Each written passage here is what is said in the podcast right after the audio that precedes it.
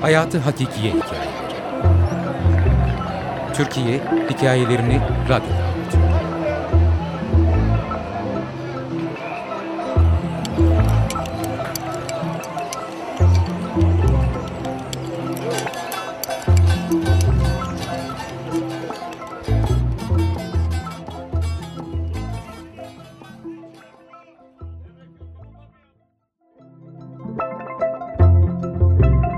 Tehlike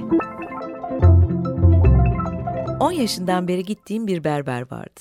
Üniversiteyi kazandığım yaz, diğer tüm anneanneler gibi uzun saç ve sakala tahammülü olmayan anneannemin baskısından hem de büyük ihtimal orada son kez tıraş olacağım için veda amaçlı gidip saçımı ve sakalımı kestirecektim.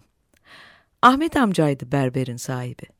Gerçi sonradan dükkanının adını kuaför olarak değiştirdi ama masada envai çeşit spor gazetesinin olduğu ve televizyonda muhakkak Tay TV veya bir maçın açık olduğu yer düpedüz berberdir, kuaför değil. Ayrıca Ahmet amca da bir berberdi. Yani saçından giysilerine kadar her şeyiyle berberdi.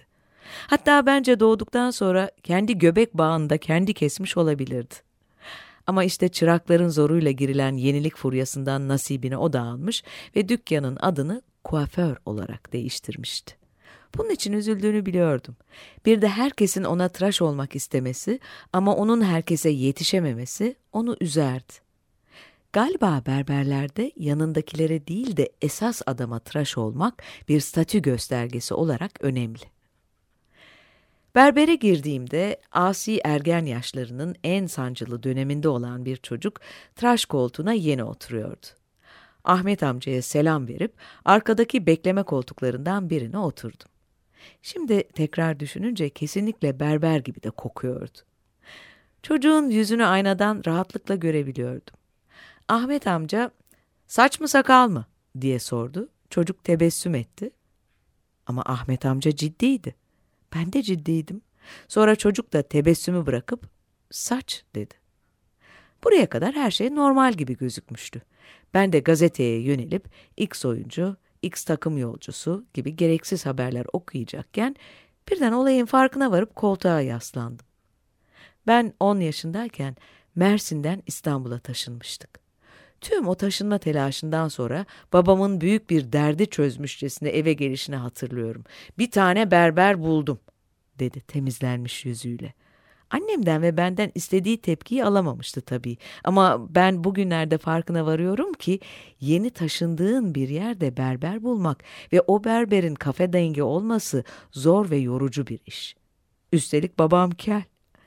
İlerleyen günlerde elimden tutup beni de o berbere götürmüştü babam. Ahmet amcaya tıraş olduğum ilk gün.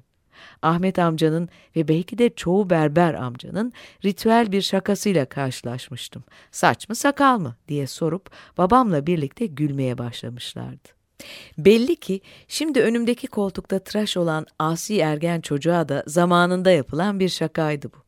Ama bıyıklarını ve yüzde yer yer çıkan asi kıllarını görünce Ahmet amcanın ciddiyetle sorduğu bu soruyu çocuk bir an şaka sanmış, sonra da artık öyle olmadığını anlayınca üzülmüştü. O çocuk o gün orada büyüdüğünü anlamıştı. Ya da artık o kadar da çocuk olmadığını. Bense galiba berber koltuğunda altımdaki tahta kaldırıldığı zaman tehlikenin farkına varmıştım. Tehlike. Yazar Batuhan Yıldız. Editör Deniz Altınay. Okuyan Tilbe Saran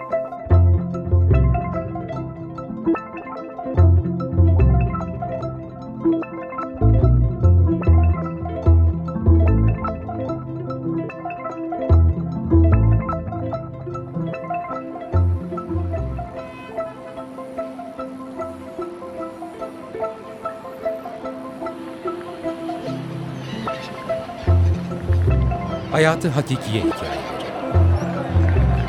Türkiye Hikayelerini Radyo'da